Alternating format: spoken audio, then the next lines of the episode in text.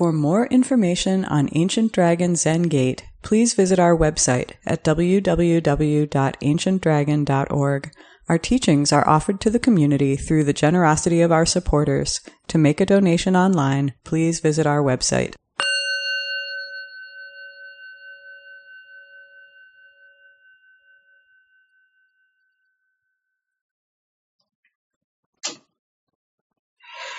All my ancient twisted karma from beginningless greed, hate, and delusion, born through body, speech, and mind, I now fully avow all my ancient twisted karma from beginningless greed, hate, and delusion, born through body, speech, and mind, I now fully avow all my ancient twisted karma from beginningless greed, hate, and delusion, born through body, speech, and mind, I now fully avow.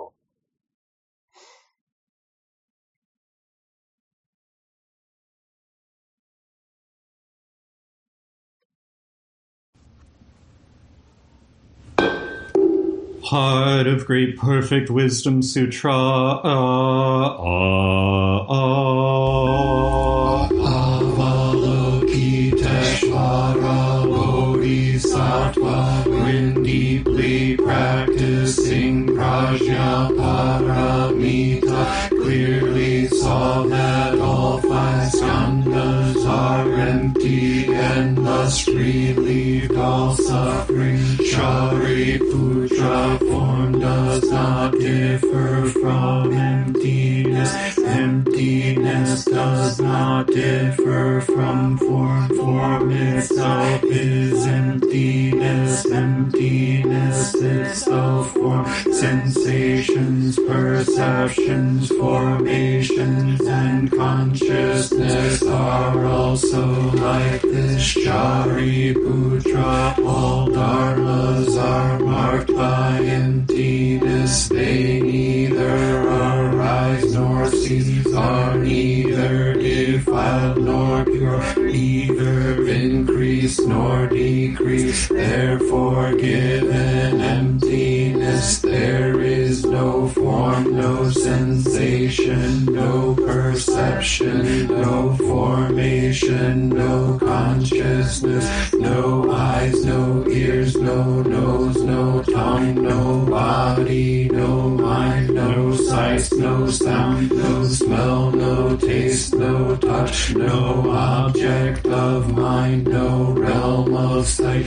no realm of mind consciousness. There is neither ignorance nor extinction of ignorance, neither old age and death, nor extinction of old age and death, no suffering, no cause, no cessation, no path, no knowledge, and no attainment, with nothing to attain a bodhisattva relies on prajnaparamita, and thus the mind is without hindrance. Without hindrance, there is no fear far beyond all inverted views. One realizes nirvana. All Buddhas of past, present, and future rely on prajnaparamita and thereby attain unsurpassed, complete,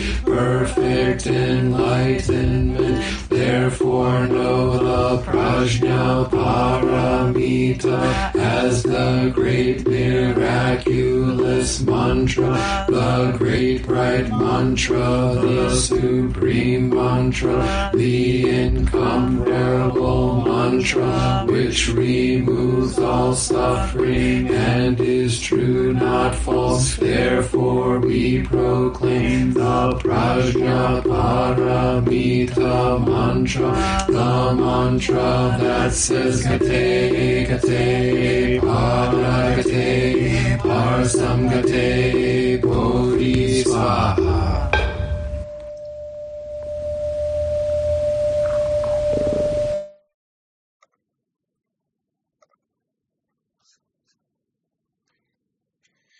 May all awakened beings extend with true compassion their luminous mirror wisdom. With full awareness, we have chanted the heart of great perfect wisdom sutra. We dedicate this merit to our original ancestor in India, great teacher Shakyamuni Buddha. Our first woman ancestor, great teacher Maha Prajapati. Our first ancestor in China, great teacher Bodhidharma. Our first ancestor in Japan, great teacher Eihei Dogen. Our first ancestor in America, great teacher Shogaku Shunryu. The perfect wisdom Bodhisattva Manjushri to the well-being of all those afflicted with ills, and to peace pervading for all peoples of the world. Gratefully we offer this virtue to all beings. All Buddhas throughout space and time all honored ones, Bodhisattva Mahasattvas, wisdom beyond wisdom, Mahaprajna Paramita.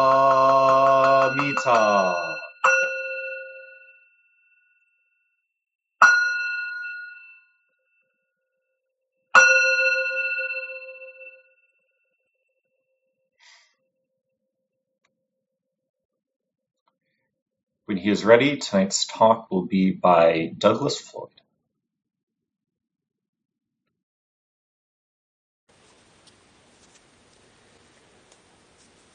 I don't know that I'm going to be ready tonight, but uh, anyway, uh, good evening, everyone.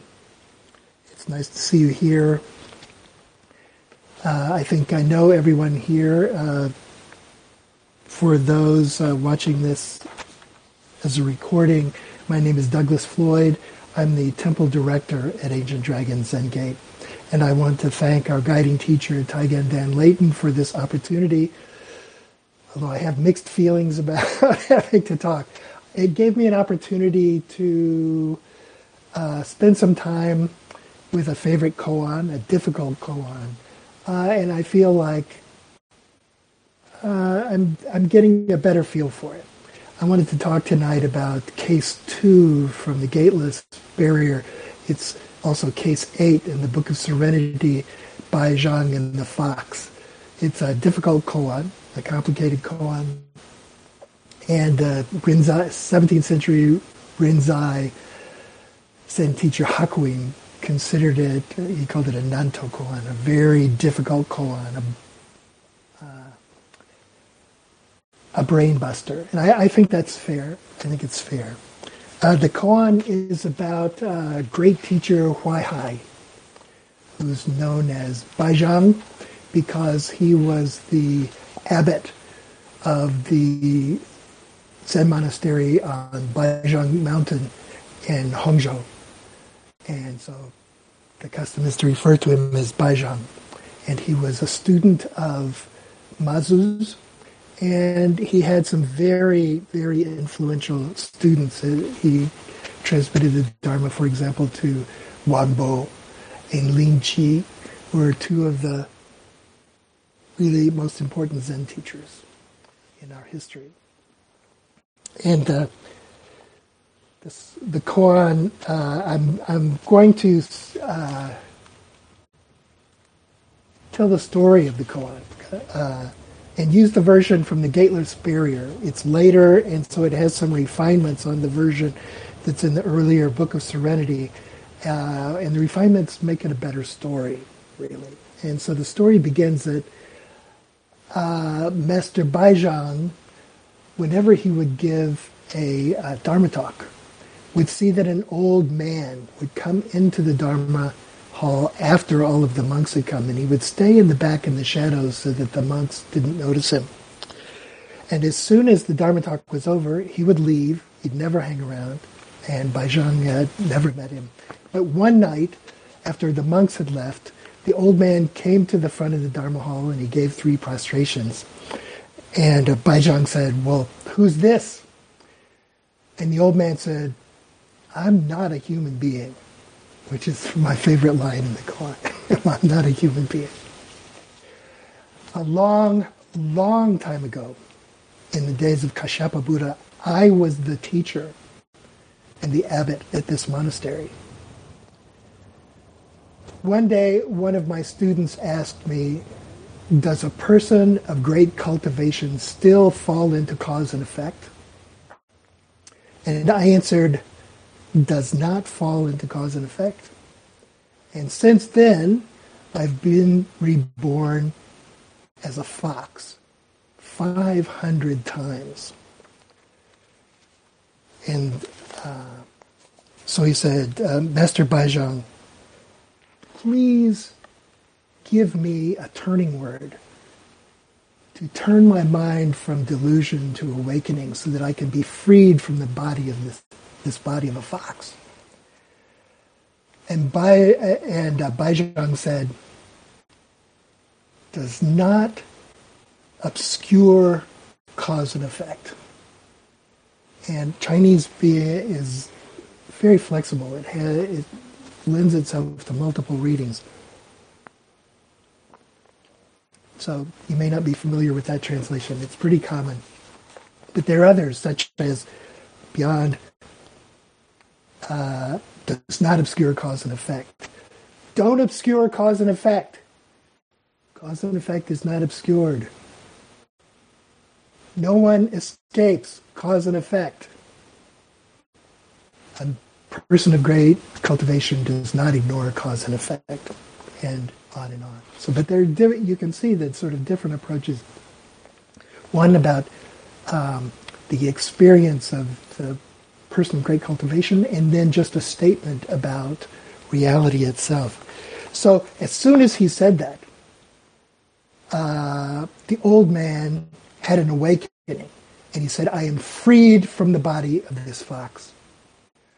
I want to ask you to please, uh, I, my body of a fox is going to be found under a big rock at the gate to the monastery.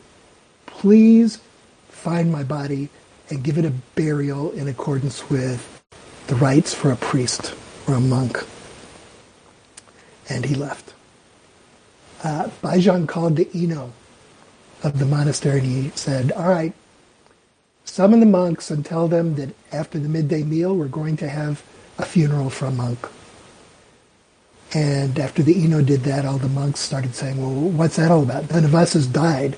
There's not even anybody in the Nirvana Hall, which is the formal title for the infirmary. But they went out and they were walking around outside the gate to the monastery. They saw the big rock, and Bai Baizhang poked under it, and with his stick, he pulled out the body of a fox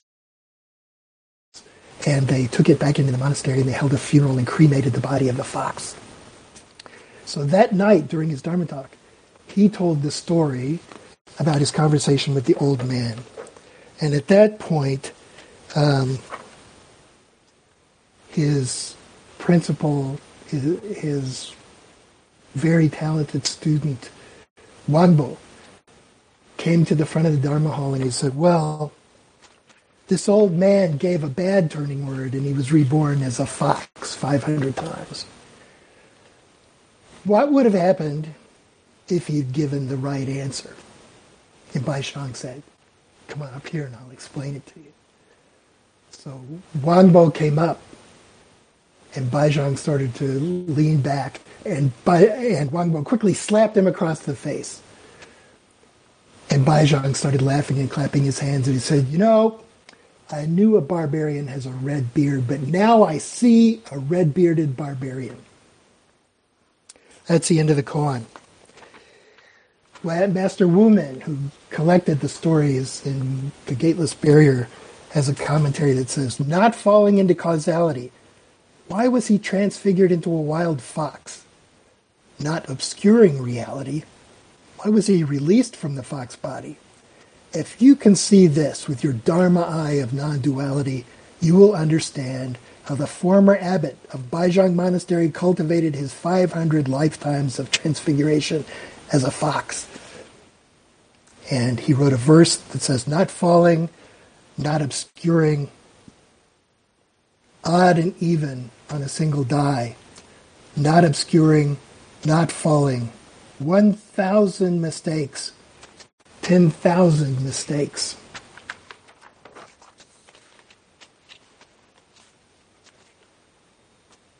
So, I, I, have always loved this koan just because it's a, I think it's a pretty good story. It's a sort of a sort of a folk tale with the Three Stooges, I guess, with Bai Zhang and Huangbo having their slap fest or their intended slap fest. And it's also a koan with surprises. Things get flipped easily. Um, commentaries frequently see it as a debate over different views of causation, and uh, in a way, that's what it is. But that's not really what it's about. I don't think. Um, you can understand. Uh, the confusion of the old man, the, the, the fox spirit, when he comes to talk to Baizhang, because he's been surprised. I mean, he comes up, wait, I'm a person of great cultivation. I'm a Zen master. I'm enlightened.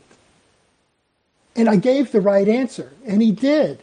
This idea that an enlightened person you know, this is this is black letter Buddhism that um, our delusion and attachment and aversion, our clinging, and our intentional activity give rise to the suffering in our life and lay the basis for the karma that causes further surf- suffering to arise and that cause us to be reborn.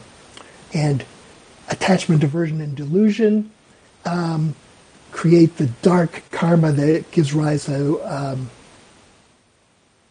unfavorable re- unfavorable rebirth, like rebirth as a fox. But that's the Four Noble Truths. That's the twelve-fold chain of dependent origination. That's that's Buddhism 101. Um, and um, you know, sort of the, the follow up for that is that the enlightened person is freed from the attachment, aversion, and delusion and isn't supposed to be reborn. So the fox spirit, the old man, gave the right answer. He's supposedly this enlightened being. So what's happened to him? Uh, and so Baizhang responds, you know, uh, the enlightened person, the person of great cultivation, does not obscure cause and effect. Um, and I think he's talking about the, the cause and effect in a much broader sense, no? That everything is cause and effect. The entire universe is nothing but cause and effect. Everything in the universe arises in mutual dependence on the causal conditions of the entire world, so that there isn't real, there are no things. There's only emptiness. The world is empty because there are no things. There's only the only there are only causes and conditions, the processes of cause and effect uh, everywhere. And he he says that to through the fox spirit, and it's kind of going, well, who is this? Wait a minute. I mean, There are no things. The world is full of cause and effect. What are you talking about? Who is this person of great cultivation you're talking about? Why are you talking to me about this chain of lives caused by bad karma giving rise to lifetime after lifetime as a fox? What are you, what are you talking about? Um, treating yourself as some sort of I mean, the world is nothing but change and interdependence and inseparability. What are you doing talking about yourself as this Zen master who hasn't changed? You've been through 500 rebirths as a fox, and you're telling me that this is this is how causation works. I don't think so. And the the fox is jolted out of his clinging to this this traditional view of causation and opens up and is freed. He, he is awakened and he's freed from life as a fox. So I guess I'd have to say then, um,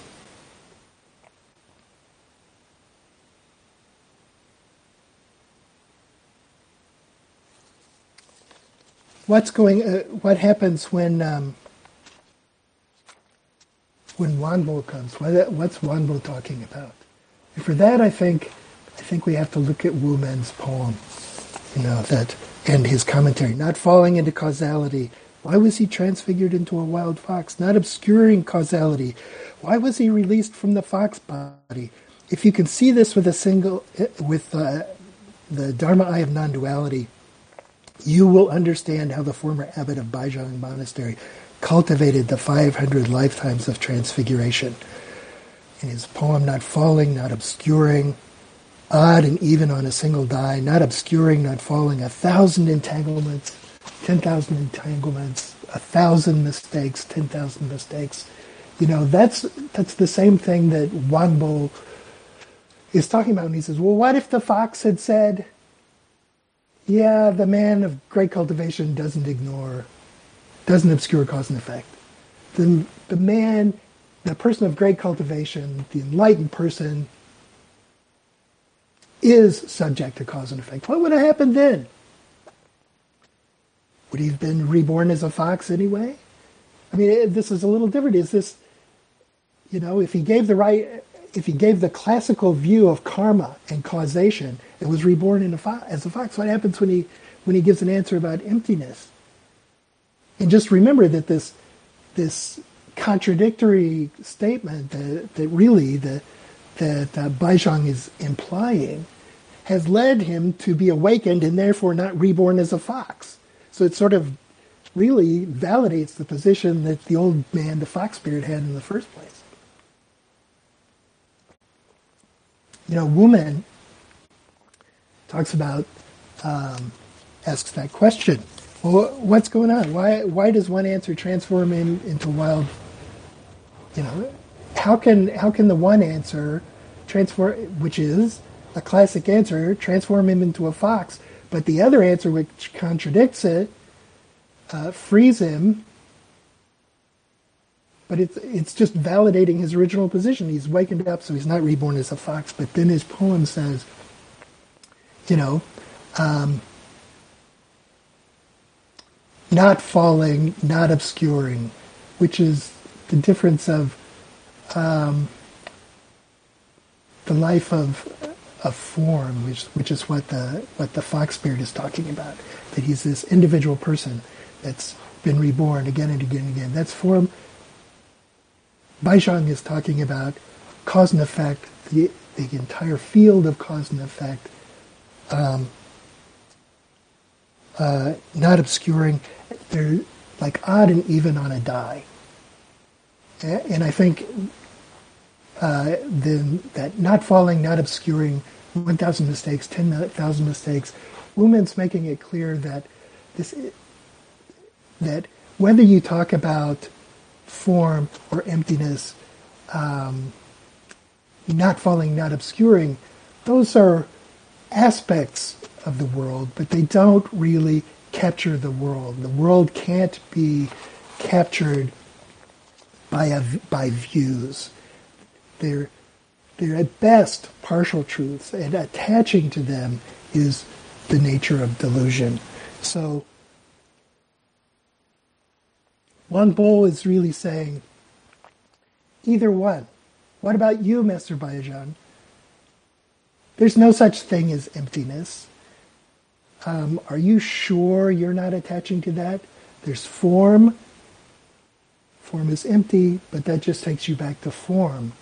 You can't treat emptiness as a view of what reality is. There is no such thing as emptiness. There's nothing that you can, it's not an object of perception. It's not something you understand or capture with the description. It is a way of encouraging, of it's a way of approaching the world without clinging to views. You know, normally what happens is when we interact with the world, we try to grasp it conceptually.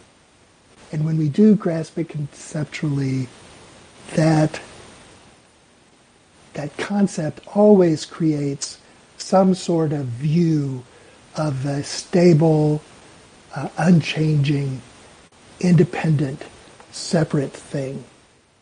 And if we attach to that view, that's the nature of delusion, and it gives rise to karma, to suffering in our lives. So our our goal, our path is to live in the middle of our own conceptualization. We have to live using our minds, but we have to let go of our thinking over and over and over again.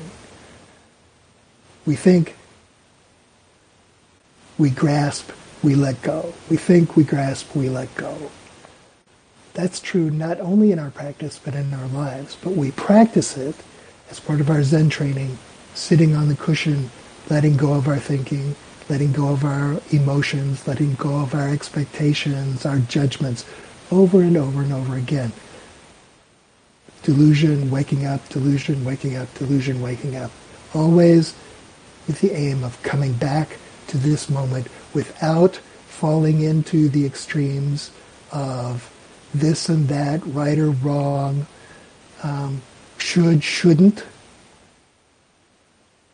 good, bad. But the, which, if we're if we're caught up in those, we're not interacting with the world. We're interacting with our conceptions of the world.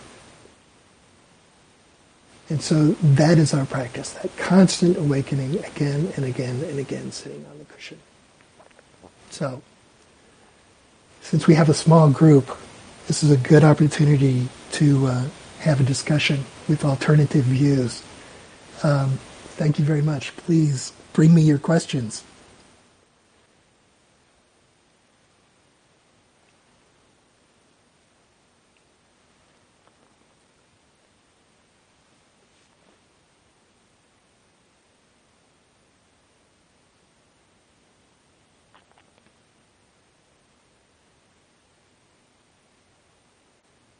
I can see none of you wants to cling to any views.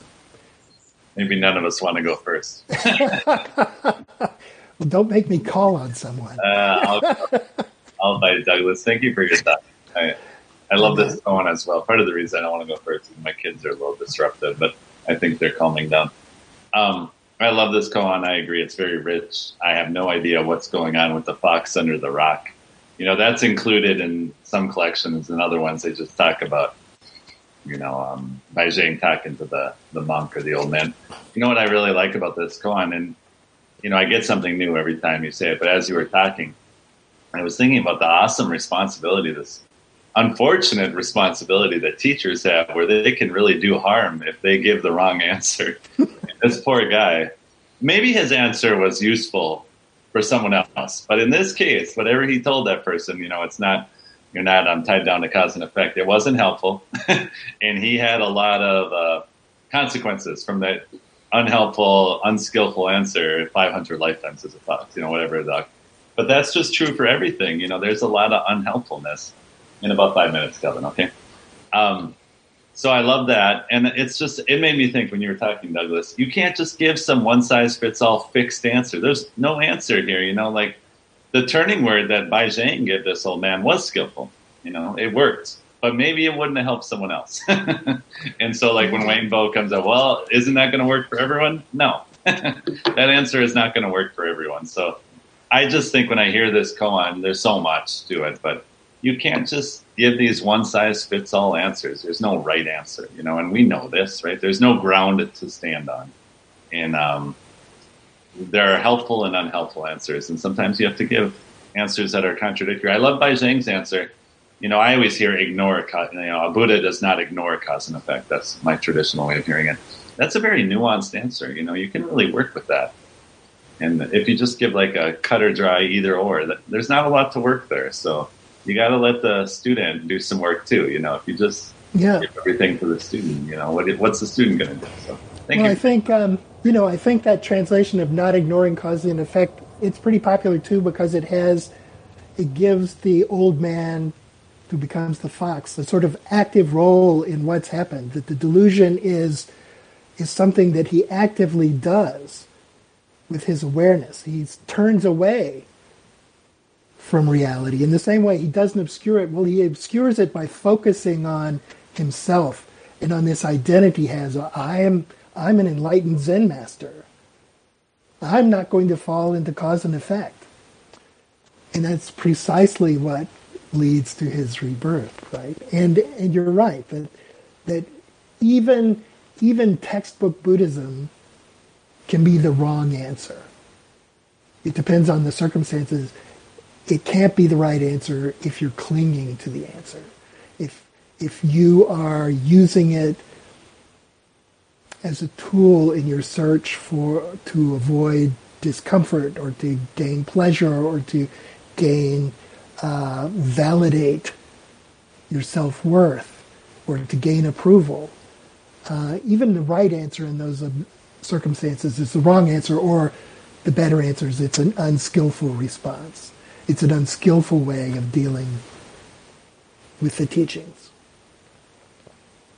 and will cause. Yeah, thank you. Sometimes the perfect answer is the last thing the student needs to hear, right? so. Yeah. Thank you.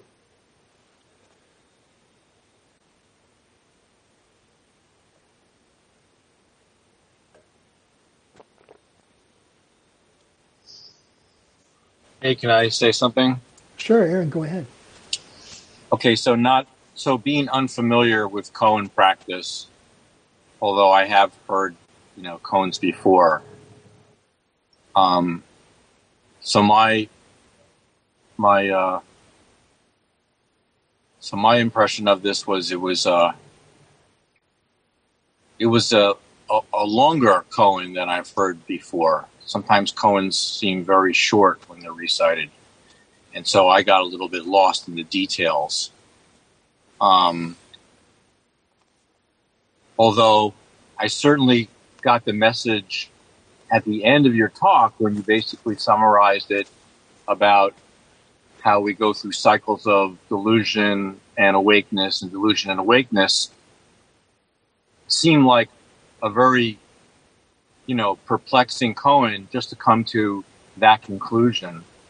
For someone like me, it comes off sounding pretentious, and I don't want to. I don't want to have that impression of of koans and so forth. But you know, um, that continues to be my impression. Well, it's a it's a long, complicated story, but if you were practicing with a koan teacher, it would be broken up into a bunch of different koans. The first one being, "I am not a human being," and you know, koans. Uh, you know, koans are, are like Zen gener- generally. It's not something to figure out. It's not a matter of having the right answer or collecting information. Um, And what really happens is that in your sitting, there are different ways people practice with koan. Sometimes people will have a part of the koan that they sort of drop into the middle of zazen from time to time. Other times, different teachers, different koans will just say, okay, think about the koan and then go sit zazen. What happens is that from the perspective of your sitting and letting go of thinking, expectations, emotions, judgments, something about that koan makes sense. It's not something that you figured out, but. Um, well, if that's the case, then you know you could have just put together some word salad, and I'd probably get just as much out of it by sitting around and just you know uh, contemplating just the fact that you spoke and uh, maybe some key words like fox, delusion, rebirth.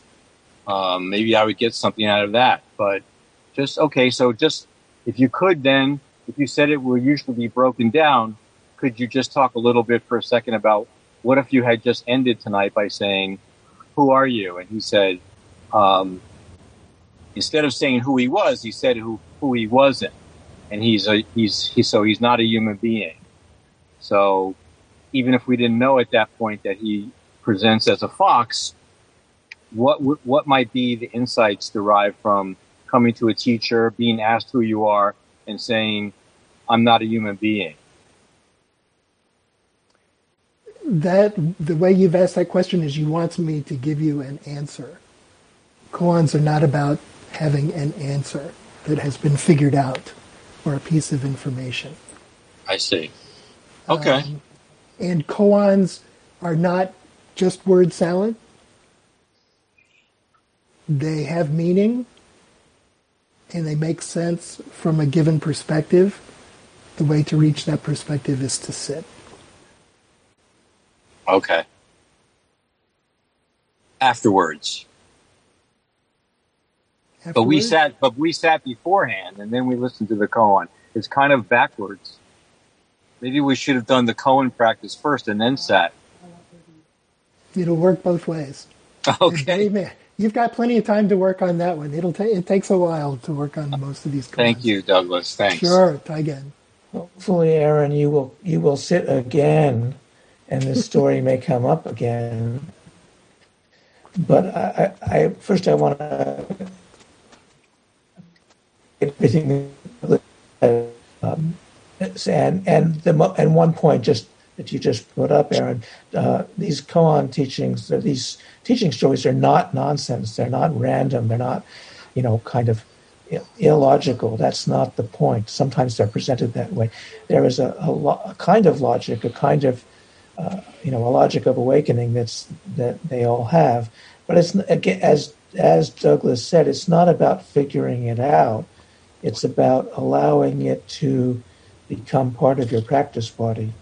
So this this story, particularly that Douglas raised tonight, is one of the you know most, com- most I don't know most complicated. It's one of the, one of the uh, richest stories. There's so many aspects to this that I you know I could talk about for hours beyond what Douglas said. Although everything Douglas said, I totally uh, agree with. Um, and so, uh, just a couple things to say. Um, the whole idea of a fox is uh, like in Native American lore, foxes are tricksters and they have a positive and a negative context. In Asia, or East Asia anyway, foxes are really malevolent. So it wasn't. It's not just that he became a fox; it's that he became a fox. Oh my God, that's you know really terrible. Um, that's one thing. There's so many aspects to this story. I mean, Douglas has spoken about it before. I've spoken about it before, and you know we're not even close to exhausting it. Of course, um, um, the other another thing is about who Baizhang is. He's considered to be the founder of, uh, you know, in the in in the tradition of uh, ethical standards, and, and uh, he, he, there's a st- uh, basic ethical uh, uh, text that is attributed to him.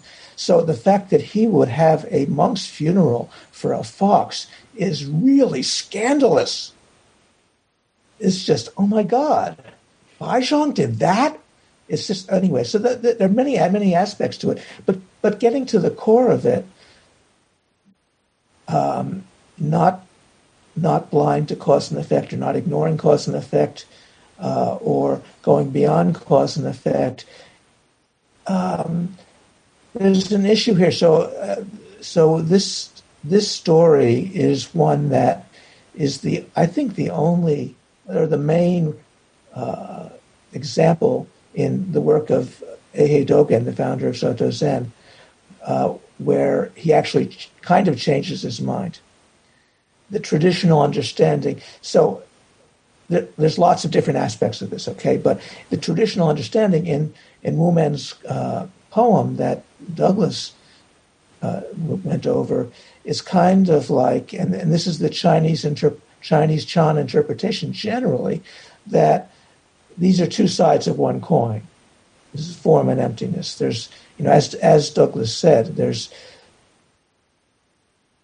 uh, no cause and effect, going beyond cause and effect, and also not being not ignoring cause and effect, and that there's sort of, you, you know, it, as Douglas said, it's not about. Uh, about finding some judgment of right or wrong. It's not a. It's it's uh, it's going beyond judgments. And so, yeah, they're both sort of part of the same thing. Well, Dogen, in his first essay about this story, kind of goes along with that. But then later, he, he kind of shifts in a way that he doesn't really do about anything else, uh, in my opinion, in his teaching. And he really takes a strong stand behind following cause and effect, not ignoring cause and effect, ethical conduct, and the precepts so you know this this is a, this is a real practice issue that applies to us. Uh, can, do we just go along with things, or do we actually take, you know, a, an ethical response to things?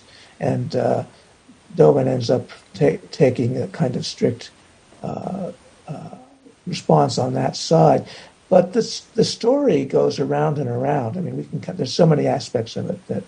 Um, yeah, I like. Um, that's one reason I like the translation of not obscuring cause and effect because I think it's coming from a position of emptiness, but it's clarify. It, it the point is not that uh, things are dissolved in emptiness, and so that reality becomes sort of mushy. It just it is this world and cause and effect are clear, but um, you can't ignore it that way. Things aren't independent, bouncing around like the bumper cars.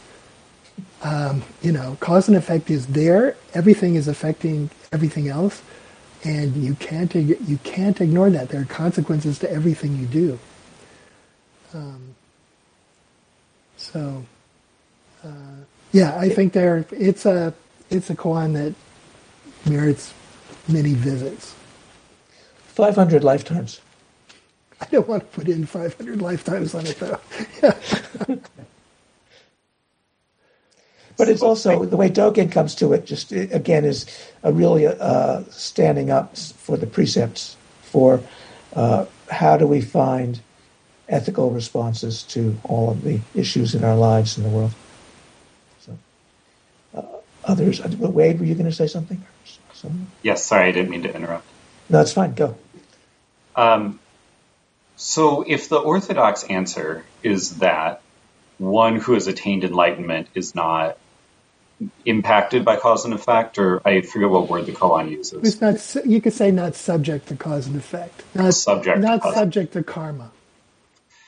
Um, how how uh, how could that be the orthodox answer? I mean, the the obvious counterpoint to that is that 2,500 years ago, Shakyamuni in India awakened, and then he preached for, I don't know, 50 years or something.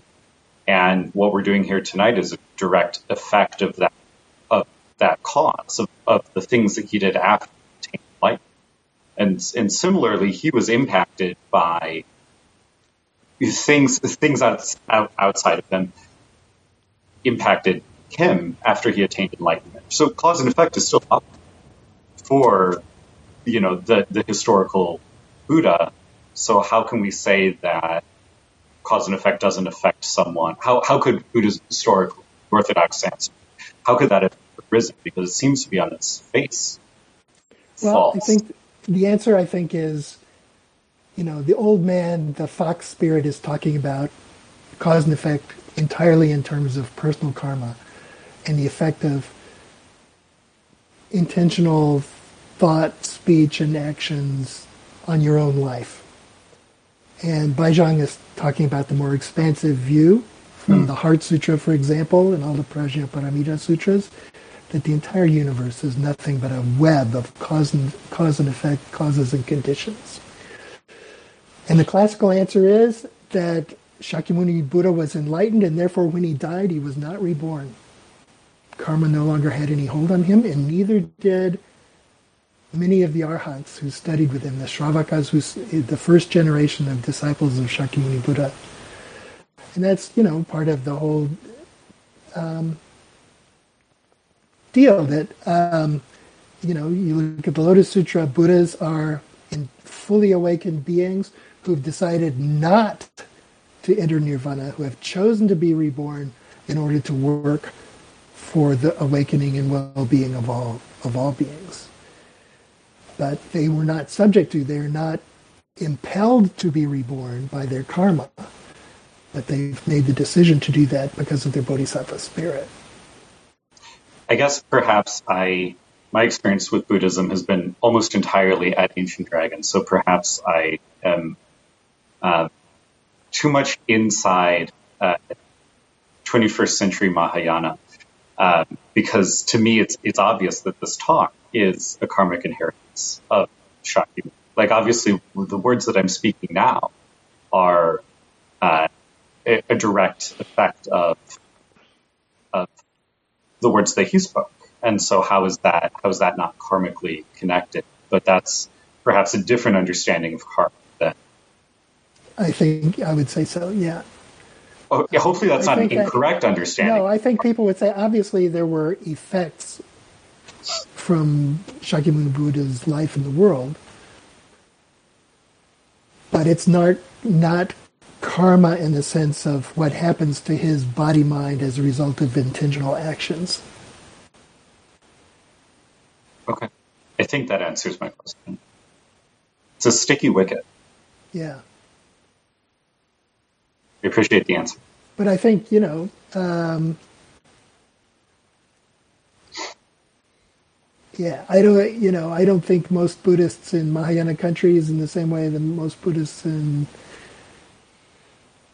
South Asian countries would be able to talk about shunyata and emptiness and things like that. They could talk about, well, I'm trying to get a rebirth, and you know, a, an enlightened person like a Buddha or an arhat, you know, they'd wake up and they're not reborn because they have achieved enlightenment. I think that's, you know, um, except for the bodhisattvas, and then they have the choice. They make the choice to be reborn. And that's kind of the point that we're doing bodhisattva practice. And so uh, Douglas was presenting the the old the old original uh, Buddhist uh, view of this, uh, and being free of cause and effect means not being reborn. But the bodhisattva practice is that we, um, as Jiaozhou says, deliberately transgress and and uh, you know we're in the world and we're trying to be helpful to suffering beings in the world, so we don't ignore uh, cause and effect and karma and you know become part of that.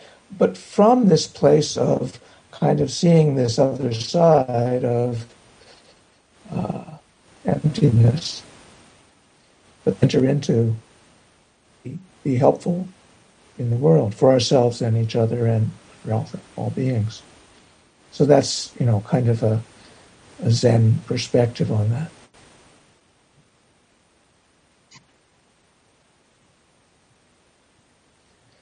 But the, but there's no last word on this koan. I mean, it's just it's such a rich story. Um, there's many more things I could say about it, but uh, I wonder if other people have comments or questions.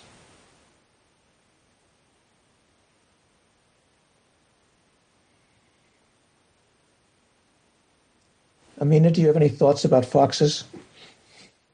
No, I mean to be honest, I was fairly lost um, in this No. even in some of this discussion for some reason. But I was thinking about how, with koans in general, um, I often smile, you know, at different points when I listen to them or read them, and other people will like smile. And so I was just, I was thinking about humor in koans, and I don't know if like there's humor, and, and how even if I don't understand something, I'll still there's still something that makes me want to laugh, or there's still something that kind of I I react to, and I don't know if the if the humor comes from like this space and time, or if it was a part of things in the origin of like the koans, or you know like what I find absurd or outrageous, or not outrageous, but that's the wrong word. That's like too dramatic. But um, if that existed in the past too, you know, like kind of in the time of these koans, and what that means to not understand something but still find humor in it or still react that way. I think the humor was there and was intentional. The whole idea, I mean, when I read the koan, I think of the original Baizhang, the old man who turned into the fox, is, you know, sort of pompous, uh, and he, he gets his comeuppance, right? Because he gave the wrong answer, he misled his student, and as a result, he's been turned into this obnoxious, unpleasant, nasty animal, a fox. And you know, in Japan, fox foxes, fox spirits are so malevolent that there are temples where people make offerings to um, propitiate the fox spirits, so that they won't do bad things to them. That's that's how unpleasant foxes are. And the whole idea of um, I like Huangbo asking the question, well, what if what if the old man had given your answer? What would have happened? And then the whole fight of uh, sort of uh, who's going to slap who first, and Huangbo kind of slap, slap, slap. You know, you're getting too intellectual here. This isn't this isn't about debates and philosophical theories. Snap out of it. It's kind of. I think it's kind of funny. I want to say yes to Amina. A lot of these old stories are hilarious in a certain way from from some perspective, and some of them are intentionally really funny, like this the Huangbo uh, coming up to Baizhang. Uh, so yeah, but the point is, the point is exactly not to try and figure it out logically and get some understanding of it. The point is to play with it. So there's play and there's humor very much involved in practicing with these with these stories. What does it Yeah, mean to you? Yeah, you know, and I think um, that whole idea of, of not getting, not holding on to your views about the world and yourself are there in so many aspects. So, you know, the uh, the old man, the fact, old Baizhang Wan had this idea of himself that resulted in he held on to it for 500 lives. I'm a Zen master, but he's a dirty, malevolent fox. But he's holding on to that pretty hard. I'm a Zen master. I'm not supposed. To, this isn't supposed to happen to me. And on the other hand, Huangbo slaps Baizhang, and Baizhang doesn't go. Wait a minute. I'm a great Zen master. I've written all these treatises on the rules governing monasteries. I've got a lot of people are going to write koans about me. He just laughs. Right? He's not taking himself seriously.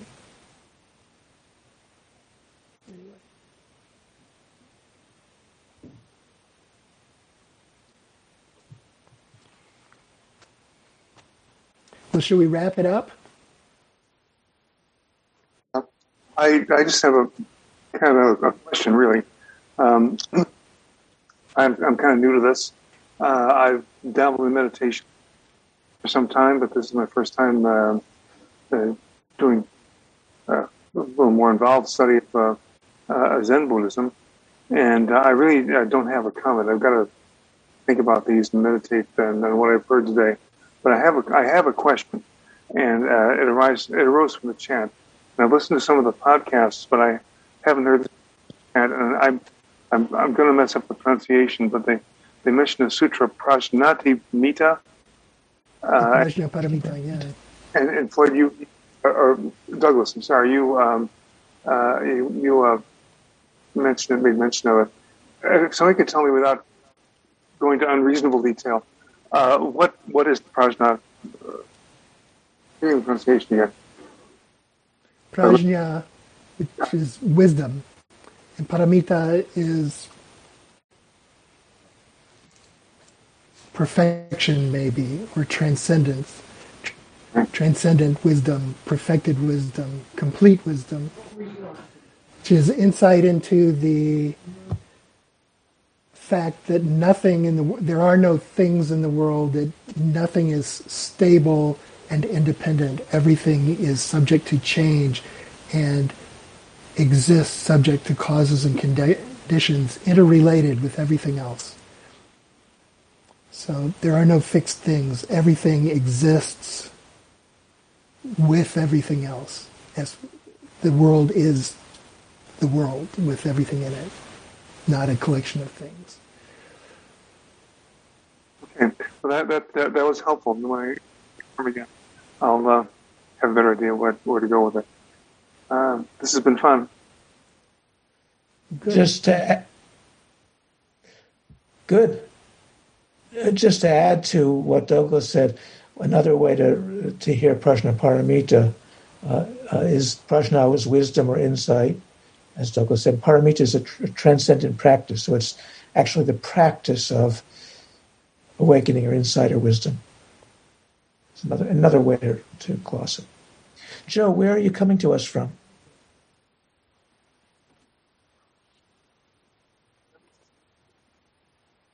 Evanston, Illinois, uh, right just north of Chicago. Oh, good. Great. All right. Come again, please. Thank. Okay, my hand is up. Okay, Aaron. Okay. All right. So before I came on the talk, I was listening to my local uh, radio station, NPR, National Public Radio, and they were talking about Cambodia and um, how Cambodia um, and China, actually, China most recently is helping Cambodia by donating like 20 million or more um, vaccine doses, whereas the U.S. only donated a million. And um, you know, they talked about well, why why is Cambodia warming up to um, China? You know, instead of the West, or in addition to, and they were like, they quoted the China, the Cambodian leader saying, well, if we don't, you know, if we don't look to China for help, who are we going to look to? And um, I think Cambodia probably, there's a lot of Buddhists in Cambodia. Does anyone know? The Buddhist country, yeah. The Buddhist country, right? So I was wondering if, uh, if countries can have karma. Is there anything beyond personal karma? Is there collective karma? You know, why is a Buddhist country like that going through such shit when, you know, our country with, you know, relatively few Buddhists compared to them prospers, relatively speaking? You know, was it, did Cambodia have a previous life as a, you know, as a malevolent country? And they're, they're just living their karma right now? If I may, Douglas, uh, the point of collective karma is really important. Not just karma. It's not just about personal karma. It's not just about personal relation. So, for example, one of many examples, our country has uh, a uh, problem because of our collective past karma of slavery and racism, and that's you know, coming up now in lots of ways and affects all of us. Uh, and just one of many, many, many examples. So yes, uh, there is collective karma that applies to countries. It applies to sanghas. It applies to all kinds of groups of people because we're not separate selves, because we are connected, as Douglas was saying. Mm-hmm. Okay, thank you.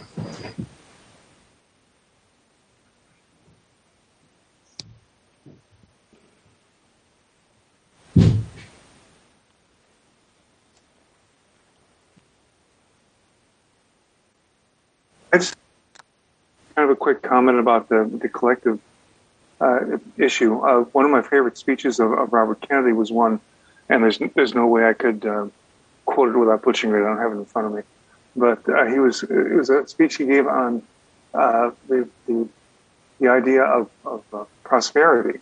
And you're right, Aaron. The United States is a prosperous country materially, but Kennedy said, you know, "How are we measuring prosperity?" Prosperity also uh, includes uh, the Whitman's rifle and Speck's knife and uh, terrible things as well. So it's, it's, not just a question of, um, uh, of, of, how much money we have, uh, but what we what we do with it. I'll uh, I'll pull up the speech one of these days. Maybe I'll bring it to. Thank you, Joe.